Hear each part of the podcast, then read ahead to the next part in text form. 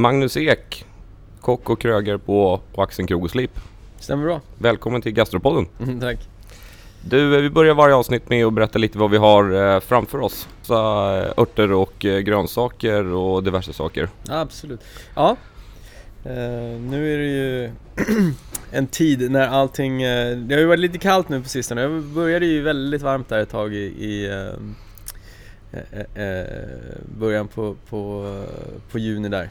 Och eh, det smällde ju bara till och, och det kom hur mycket saker som helst och man eh, hann väl inte med riktigt allting som... Nu är det lite kallare, nu eh, har det väl stannat av eller åtminstone rör sig i ett, ett eh, mer hanterbart eh, tempo. Det mm. var ju mycket som, som, eh, ja, som man knappt hann med i år för att det gick så fort. Vad, vad var det man inte hann med? Vad skulle du vilja ta framför dig? Eh, han inte med eh, rönnblommor överhuvudtaget. Eller lite grann. Men, men eh, det var, blev... Inte så att det blev något riktigt gjort på det. Utan det var mer bara plock, plocka för att och, och garnera med. Men den har ju en otroligt härlig mandel, mandelsmak. Vad har du gjort med, med rönnblomman tidigare? Man har gjort olika saker. Men eh, eh, man gör nästan alltid en, en, en, eh, någon slags infusion på det. Vanligtvis så tar man väl eh, grädde eller mjölk så man bara man lägger de här blommorna i en vak- vakuumpåse och sen så slår man på mjölk och grädde och sen så eh, eh, lägger man det där ett par timmar i en ugn eller vattenbad på, på en sextio till sjuttio grader för att få ut den här mandelsmaken. Eh, det är hans inte med i år kan jag säga. Ja, men, men eh, annars har han ju nog med mycket.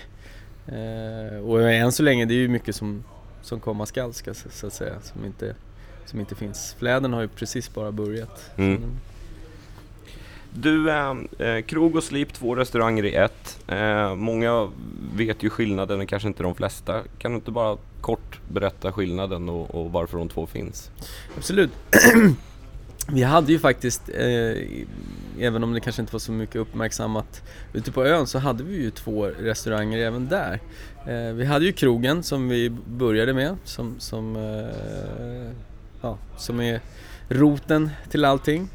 Eh, sen hade vi ju en, en liten eh, bryggservering som vi kallade för Pumpen, nere vid bryggorna.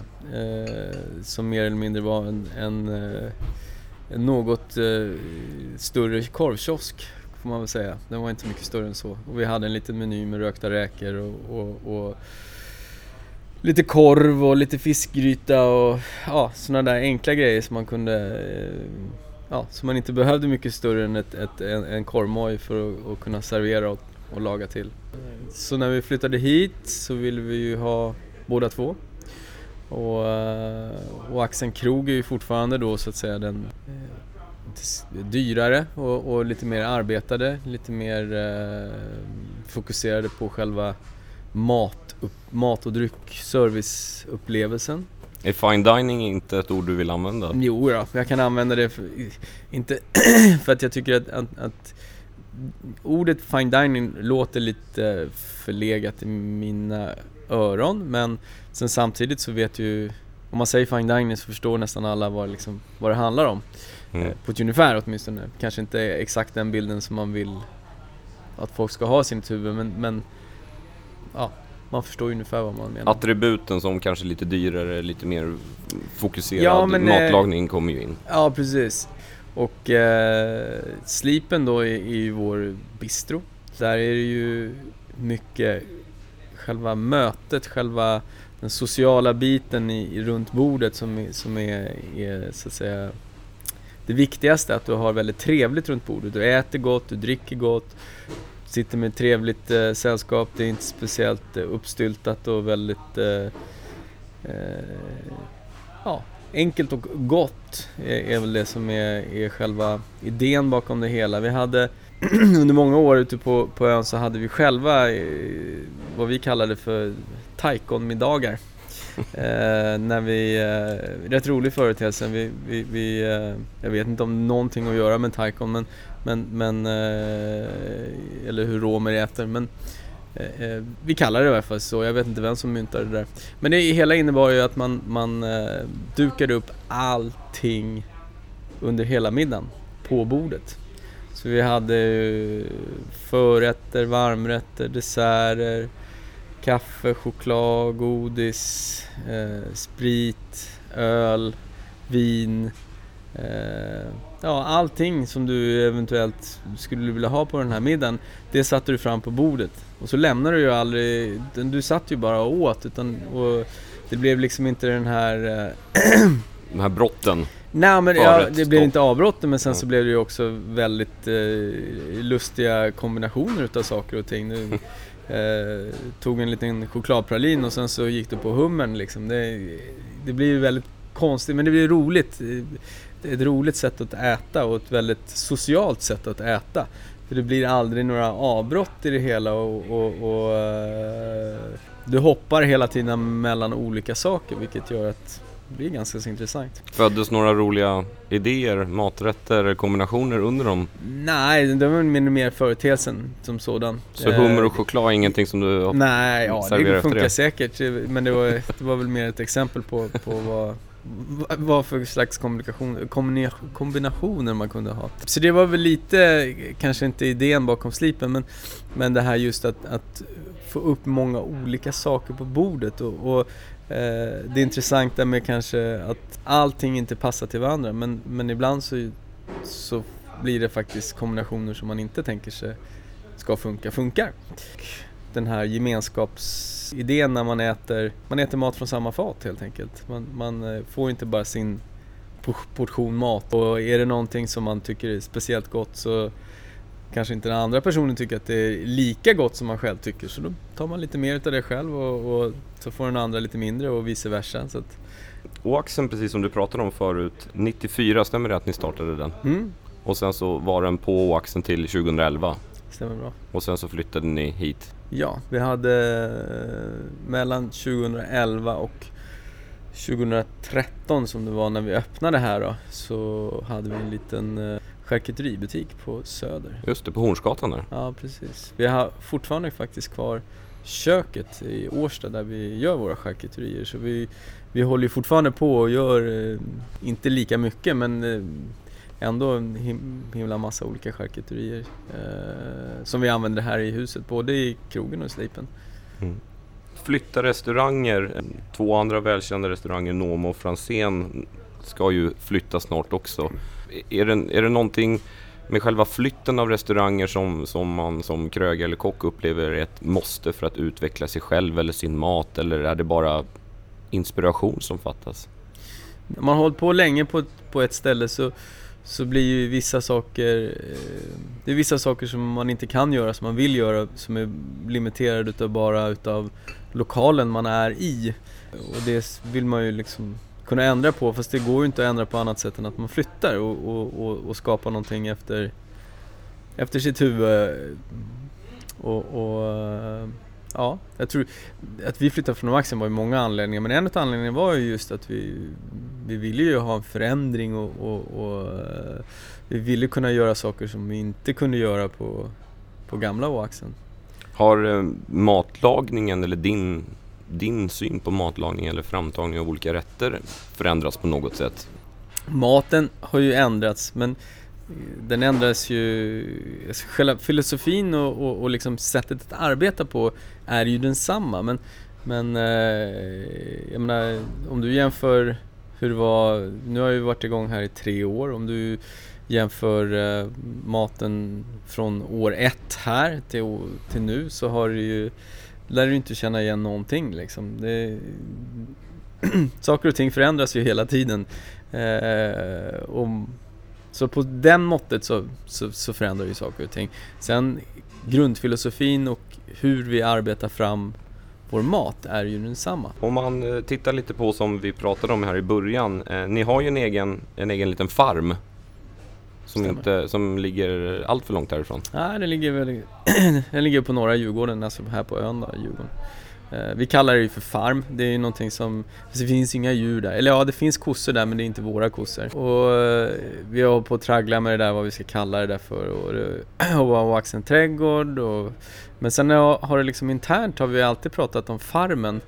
Eh, och jag tycker att det är en väldigt bra ord För att farm är någonting där saker och ting tar form, där saker och ting utvecklas. Det är inte bara tanken att driva upp saker och ting, utan det är ju också tanken att stänga av den där ljudet.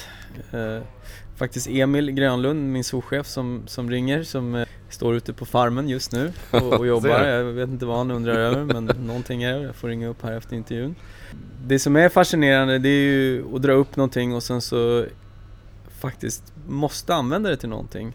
Eh, vilket är en, en stor inspirationskälla, eh, så att säga. Du blir tvingad att använda någonting som du egentligen inte har en aning om vad du ska använda det till. Just nu så går jag och funderar väldigt mycket. Vi har trehundrasjuttiofem rotceller där uppe som, som håller på att växa till sig. Eh, men det är också väldigt mycket blast på de här. Och den blasten är ju någonting som man normalt sett skär loss och sen så går det i komposten. Men det är ju en, en otroligt fin råvara egentligen, så att jag går och funderar på hur, hur jag ska ta tillvara på blasten också, inte bara på själva knölen i jorden. Det skapar ju också en, en, en, en, en väldigt förståelse för hur saker och ting, hur grödorna växer och vad de kräver och, och eh, ja, det är himla intressant det där och, och får en att tänka i nya banor vad det gäller mat överhuvudtaget, vilket är himla intressant. Så det är också en del i det hela, men så vi har ju använt ordet farmen då bara för att för oss så passar det in bättre i ett begrepp, även om det är helt fel. Korrekt är ju trädgård egentligen, för att vi har bara grönsaker. Just sådana här får man väl kalla de trendiga ord som närodlat, som man nu pågått väldigt, väldigt länge nu. Nu sitter vi och pratar om egenodlat, ja. i, i så fall. Eller nära är det ju, men egenodlat. Ja. Så här, närodlat, ekologiskt, bra råvaror tycker jag är lite floskler som, som används ganska mycket i när man läser media eller när ja. man pratar. Vad ser du på sådana här trender så som närodlat och ekologiskt och, och eh, bra råvaror? Allt sånt där, alltså den, det är svårt det där. Samtidigt så, så, jag menar, Eh, fanns det ingen intresse för, för saker och ting så skulle ju inte vi heller finnas, men eh, orden, det är ju mycket floskler i, i ska säga, de vanliga butikerna för, för de vanliga butikerna försöker ju rida på andras begrepp för att höja eh, anseendet på sina egna rå, på, sin, på de råvarorna som de säljer. Det, det, det är ju liksom pengar det handlar om, eh, och man snyltar på, på, andras, eh, på andras begrepp helt enkelt, eh, och tar dem till sina egna och eh, vattnar ur dem. Mm. Eh, så, så görs det ju, men så görs det ju hela tiden. Sen samtidigt så ja, fanns det inte, fanns det inte det här intresset hos folk så skulle ju inte vi kunna använda oss av det heller, utan folk triggas utav det här och, och, och tycker att det här, oh, det här är så bra så då ska jag också köpa det. Eh, sen har de ingen aning om kanske om, om det är en bra råvara eller inte, för att det är bara någon som har, det är någon som bara påstår att det är bra liksom. Och en bra råvara, ja, bra för vem då? För För den som säljer den, eller som den som köper den, eller för djuret, eller för miljön, eller för vem är den bra egentligen? Det framgår ju aldrig liksom, utan det, ja. Och sen kanske det inte är så vanligt heller att springa ner på Ica och, och köpa ögontröst, kärringtand, stensöta, blåstång eller andra saker som jag vet att du har i din farm eller har haft och pratat om tidigare. Ja, de där, de där är ju vilt, vilt växande saker, så de odlar vi faktiskt inte. Men eh, nej, absolut inte. Det är inte någonting som du hittar normalt sett i en, en butik. Eh, nu finns det ju lite, börjar ju bli lite mer och mer folk som, som, eh, som faktiskt plockar och säljer till restauranger. Plockar vilda saker. Jag pratade precis med Susanne här från Gotland. Hon, hon eh, plockar en del saker till oss. Valnötter och lite maskros och eh, gatkamomill och ja, lite olika saker som hon, hon plockar till oss. Det är ju inte så att inte vi plockar det också, men, men eh, det är rätt skönt att kunna stödköpa utav henne. Absolut. Och det där tror jag, alltså rent lokalt sett så, så, så finns det ju, jag menar, det finns ju ställen här i Sverige som det till exempel finns enorma mängder ramslök. Eh, ramslök är ju någonting som alla känner till idag, vad det är för någonting. Och då behöver du bara backa bandet två, tre år, så var det inte alla som visste vad ramslök var för någonting. Eh, även om många visste om det, så var det inte så vitt begrepp som idag. Och det tror jag är ju liksom någonting som eventuellt skulle kunna säljas i en vanlig ICA-butik just regionalt. För att på vissa ställen runt i Sverige så är det ju mer ett ogräs än, eh, än bara en växt. Jag eh, var här och åt för ett par månader sedan. Jag var praktiserad hos dig också mm. förresten i köket, mm. vilket var väldigt, väldigt roligt. Eh, jag gjorde väl ett, ett halvbra jobb i alla fall, tyckte jag själv. eh, men en av mina favoriträtter som jag åt här var Kalix löjrom och, och kalven från Åbekvarn. Ja. Helt underbar rätt, en av mina all time high favoriträtter. Kul, tack. Hur, hur kom du på den? Uh, ja, den är faktiskt intressant. Nu, för det första så är, har den varit väldigt länge på menyn och är fortfarande på menyn. Den försvinner nu helgen faktiskt. På lördag är det, det tänkt sant? Att, ja, nu ska den bort. Uh, nej, men den är rätt rolig. Normalt sett så, så, uh, så har du ju en rätt och sen så börjar du försöka ta fram en dryck till den.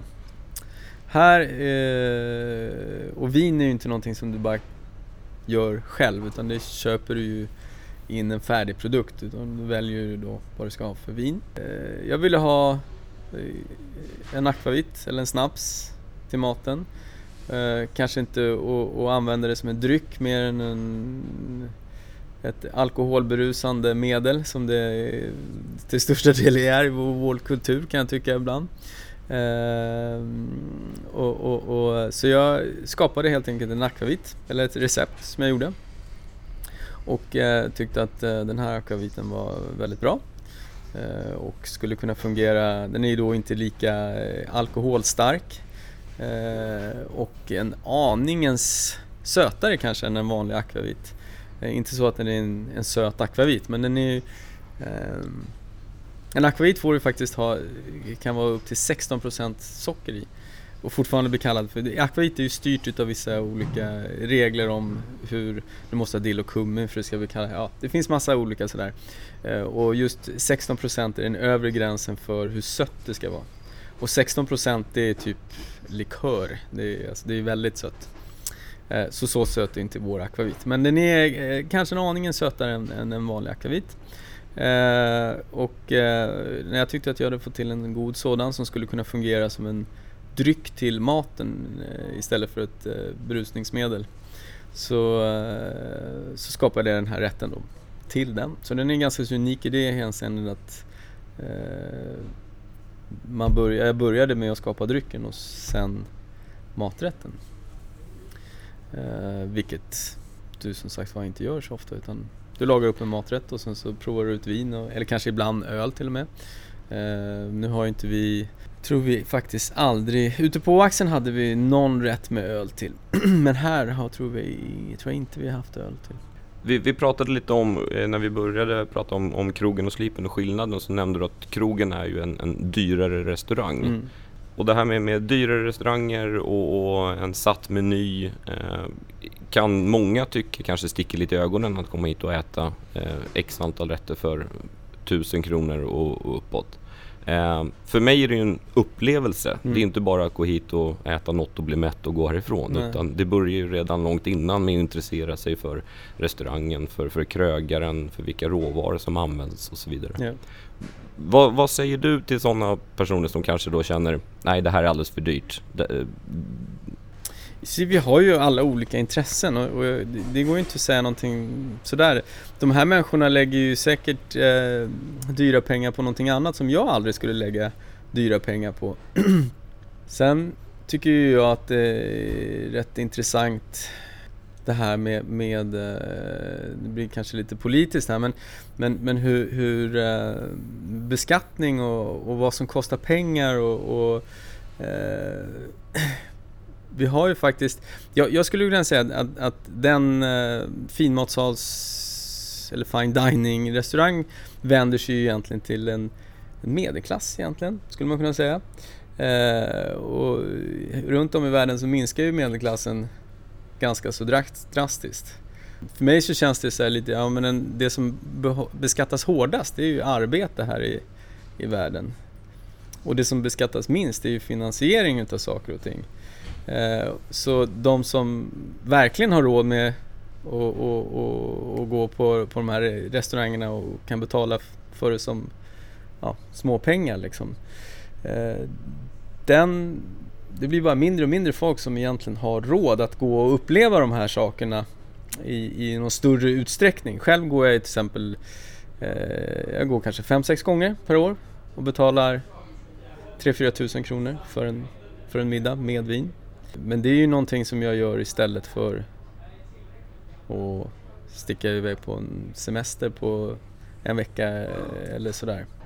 Ja, samtidigt som jag har förståelse för att folk lägger sina pengar på andra saker och inte alls har förståelse för, för det som vi vill ge folk, så, så tycker jag det känns lite dubbelt också ibland.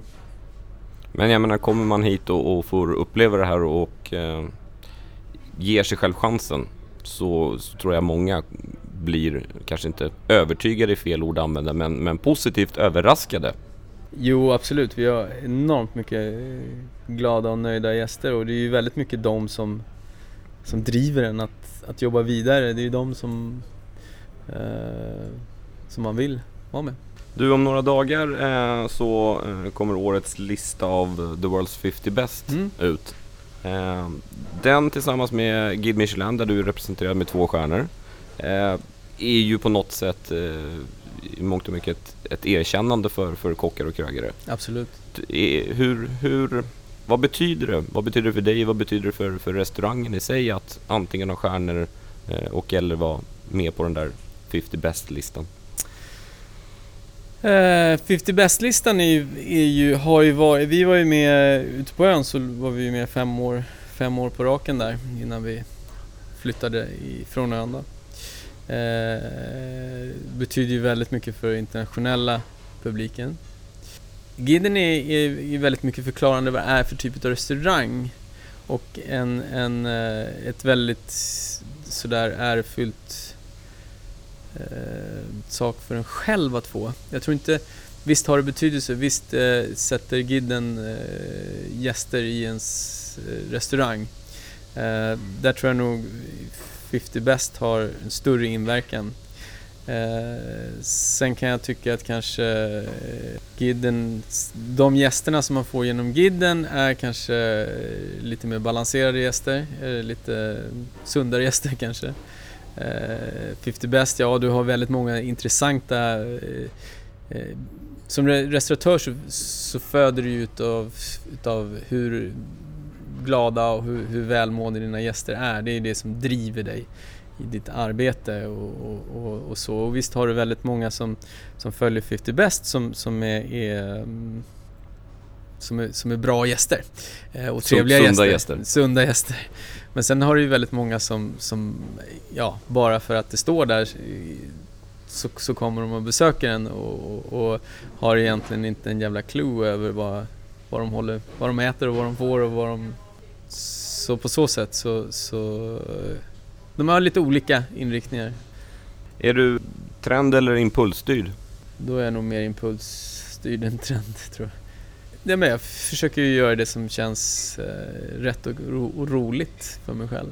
Och som jag hoppas då mina gäster också ska tycka är, är, är rätt och roligt. Men, men det utgår ju från, från mig själv hela tiden, vad jag tycker det är bra och roligt. Som att ta hand om den där, vad var det, tvåhundrafemtio blasten? Ja, på, på, på rotceller där. Precis. Mm. Jag snör lite titt och som tätt in mig på, på vissa speciella saker och liksom nördar ner mig dem eh, till tusen. Eh, du är ju på en liten helt annan nivå än vad jag är i kunskap, men eh, olivolja är det jag håller på med just nu. Vad, vad har du snöat in dig och nördat ner dig på just nu? Jag var ju, gjorde ju några middagar och eh, en masterclass här i, i Seoul i Korea för, vad blir det nu? Ja, det är väl en, inte riktigt en månad sedan, men tre veckor lite drygt. Där åt vi väldigt mycket god mat och väldigt mycket kimchi naturligtvis och, och, och sådana saker. Men eh, gillar ju deras eh, soja och, och miso. Så just nu håller jag på med ett eh, litet... projekt och försöker göra miso på eller soja på, på potatis. Jag gjorde, det är många herrans år sedan faktiskt, gjorde ett annat försök men, eh, som blev hyfsat bra. Men, men eh, jag tror jag har lärt mig lite mer nu när, från Korea när jag var där än vad jag gjorde då. Så nu har jag gjort ett lite nytt försök som, som står där uppe. Så att, eh, men det är inte riktigt, eh, ja, det tar nog någon, några månader till innan man, innan man vet svaret på hur, hur bra det har gått med det där eh, projektet. Hur ser, hur ser framtiden ut från Oaxen? Vad är, vad är planerna? Hur går tankarna generellt? Generellt så, så är det ju... Just nu så har vi haft eh, ett litet skifte i köket eh, som eh, tror jag bara har gått med sig när allt eh, satt på sin plats. Men ja, under loppet av två månader så, så... Eller tre månader så sa väl... typ sjuttio procent av köket inklusive min kökschef upp så här som Johan då som har jobbat för mig i tio år uh, upp så nu känns det som vi har styr på läget igen här men uh, runt det har det ju varit väldigt mycket fokus och det är inte så att det har varit något nå, nå bråk eller strul så utan det i, inom restaurangvärlden så, så är det ju inte och som om du jobbar som kock så jobbar du oftast inte mer än två år på samma arbetsplats. Sen byter du arbetsplats för att du vill lära dig nya saker och, och, och få ja, en annan bild på hur, hur folk jobbar. Eh, och de som eh, har slutat nu har, har ju i stort sett varit med från början här när vi öppnade för tre år. Så att det är en rätt naturlig av, avgång från, från deras sida då, så att säga. Så att, Men, men det är mycket folk som ska skolas in, eller inte skolas in, men, men ja. Komma in i rutiner. Komma in i det hela. Mm. Avslutningsvis, vad, vad, vad saknade du mest från Oaxen och Oaxen när du begav sig på, på ön? Uh.